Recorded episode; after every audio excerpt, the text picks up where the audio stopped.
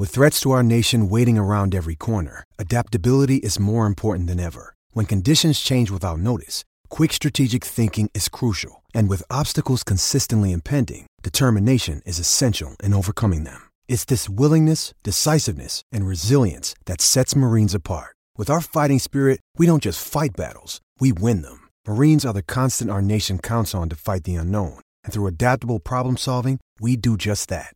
Learn more at marines.com. When you need mealtime inspiration, it's worth shopping Kroger, where you'll find over 30,000 mouthwatering choices that excite your inner foodie. And no matter what tasty choice you make, you'll enjoy our everyday low prices, plus extra ways to save, like digital coupons worth over $600 each week. You can also save up to $1 off per gallon at the pump with fuel points. More savings and more inspiring flavors make shopping Kroger worth it every time. Kroger, fresh for everyone. Fuel restrictions apply. Another day is here, and you're ready for it. What to wear? Check. Breakfast, lunch, and dinner? Check. Planning for what's next and how to save for it? That's where Bank of America can help. For your financial to-dos, Bank of America has experts ready to help get you closer to your goals. Get started at one of our local financial centers or 24-7 in our mobile banking app.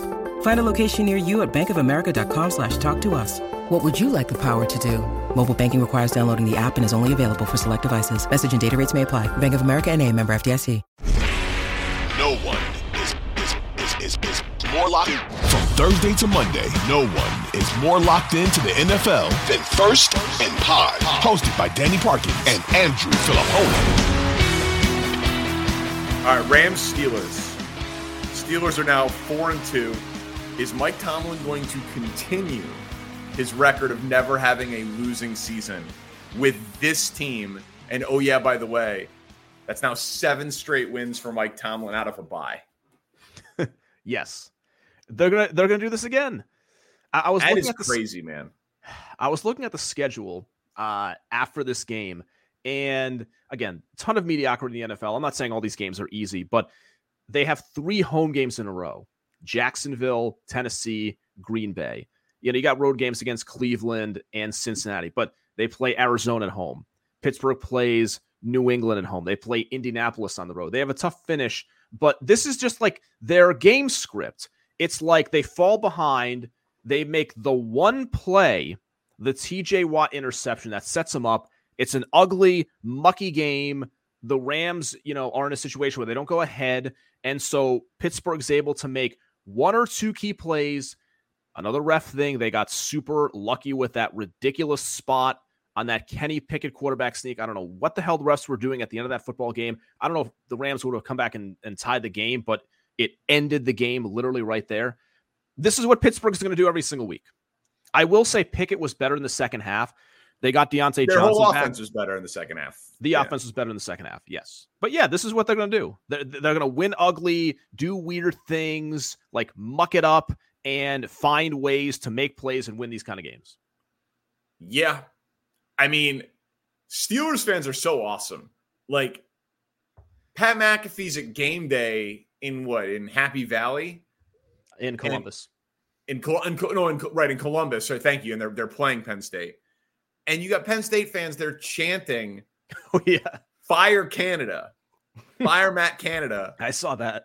in Columbus. Yeah. Like so there's like so much local hatred for the offensive coordinator. And they rally with 21 points in the second half. They have a winning record. They don't have a very talented quarterback. Sorry, Pony. Like they finally remember, hey, George Pickens is apparently always open, even when he's covered and he gets no separation. The guy's got one of the biggest catch radiuses in all of the NFL. Yes.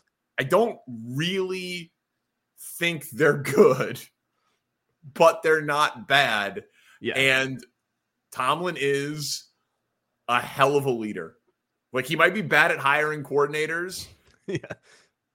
and he might not be able to win playoff games and he might lose to or he might only be able to beat backup quarterbacks in playoff games, which is basically all their playoff wins uh, since they won the Super Bowl.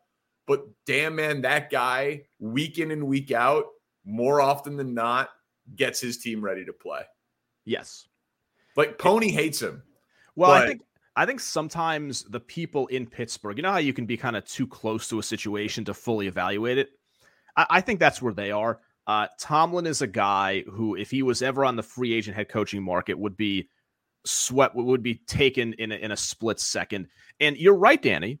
Like he has had some very some bad hires, and as Pony has pointed out consistently, like it's not about like the GM or the ownership. Like Mike Tomlin really controls. I think the GM basically like they pick the players, they do the Steeler way thing. Uh, but yeah, on a week in, week out basis, you know you're getting a puncher's effort from Pittsburgh, and they're probably not going to hand you the football game. And so they're going to be in these games and win a share of them, except when they face better competition. I don't think the offense and just the overall talent will be enough. And I get it. I get the criticism. Like, you're the Steelers. It's about having the most Super Bowls of any team in the NFL and keeping that record and getting, you know, I, I get it. Super high standards. I, I, I love it. Uh, the Bears fired Lovie Smith after a 10 win season because yep. they thought they could do better.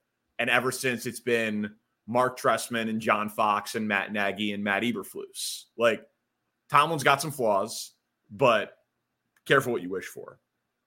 Uh, three games left. Cardinals, Seahawks. Are the Seahawks good? No. They they seem to me to borrow a Bill Simmons phrase, the Seahawks feel like a like the good bad team. Like that, that that's what they are. Uh, I've watched, you know, I watched them. Their games kind of bore me in that I feel like in a situation like this, Arizona won a road game.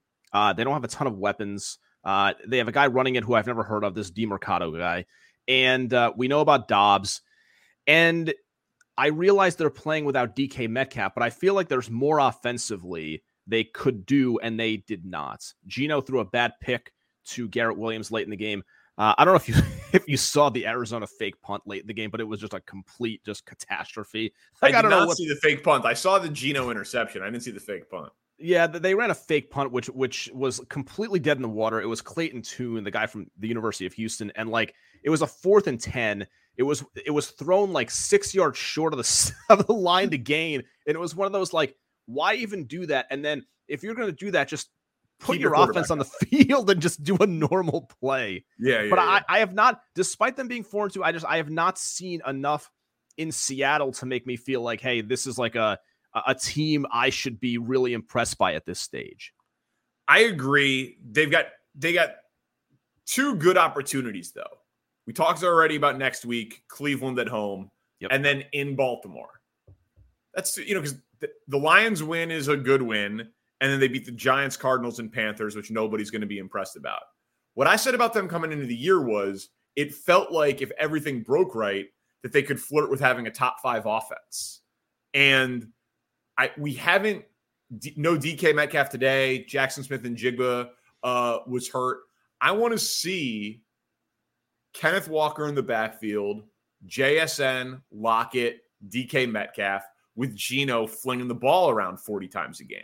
Yeah. Like, like I, I want, I, you know what I mean? Like, uh, Cross, the left tackle, had been hurt. Now he's back. I, to me, they've got a very, very, very high ceiling offense that they just all haven't been on the field. And listen, that's the NFL. It's a depth league. You're not going to be healthy, but like, to me, that's how they need to beat people. If I am going to elevate them into good, and we haven't seen it yet, but hopefully the DK Metcalf thing isn't serious, and we're close to seeing uh, those guys on the field together because I think that's their only chance to become good is if their offense becomes great. Maybe I'm being a little too harsh on them because you're right. The ceiling on this team is the three receivers.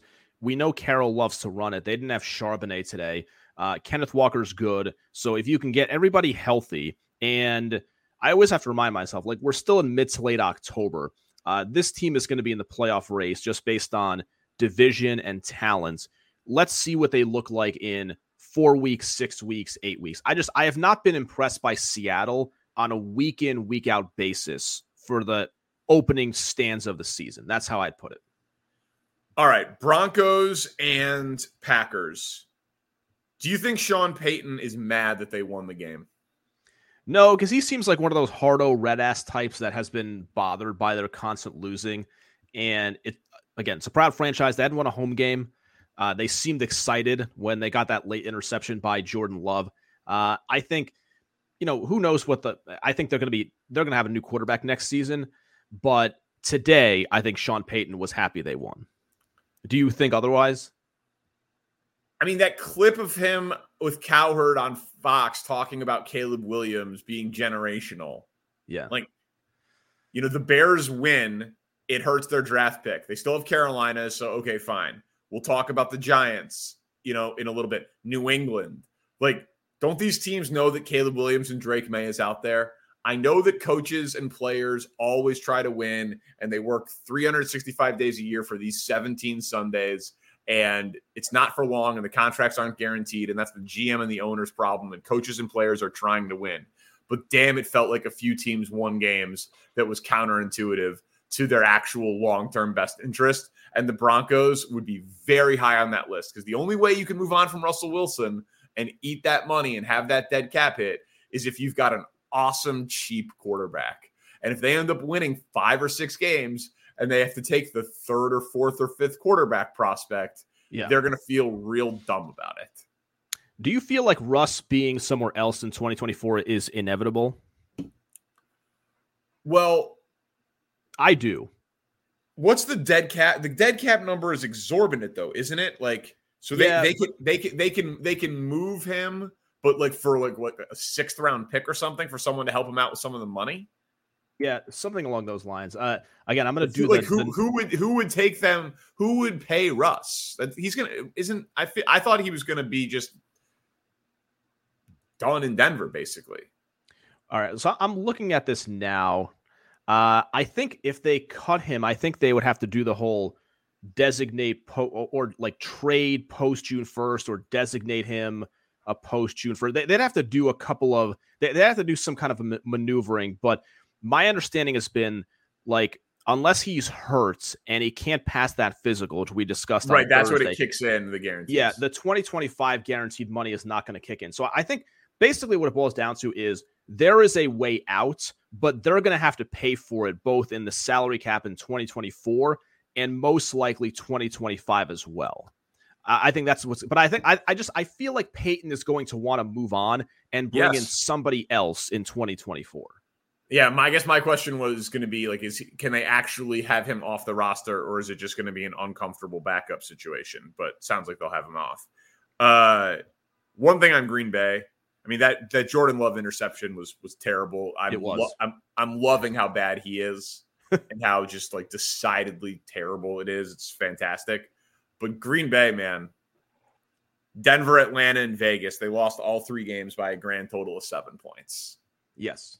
You know what I mean? Like they they could easily be sitting here talking themselves into being like last year's Vikings or something.